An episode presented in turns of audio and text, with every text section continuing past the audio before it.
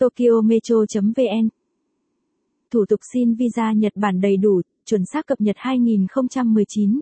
Người Việt Nam có hộ chiếu phổ thông cần thiết phải xin visa Nhật Bản.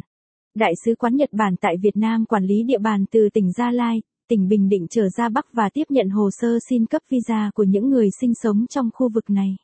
Những người sinh sống trong khu vực từ Đắk Lắk, Phú Yên trở vào phía Nam xin vui lòng nộp hồ sơ xin visa ở Tổng lãnh sự quán Nhật Bản tại thành phố Hồ Chí Minh.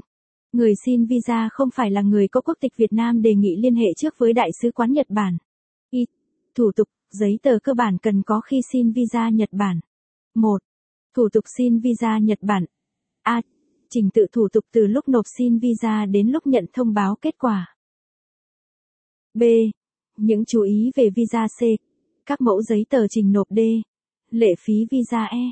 Thời gian xét duyệt tối thiểu 8 ngày làm việc tính từ ngày tiếp theo ngày thụ lý hồ sơ xin visa Nhật Bản, ví dụ, trình nộp hồ sơ chỉ buổi sáng, thông báo kết quả chỉ buổi chiều thứ hai trường hợp không có ngày nghỉ thứ 5 tuần so thứ hai trường hợp có một ngày nghỉ thứ 6 tuần sau tùy theo nội dung hồ sơ visa, thời gian xét duyệt có thể cần nhiều hơn 8 ngày làm việc.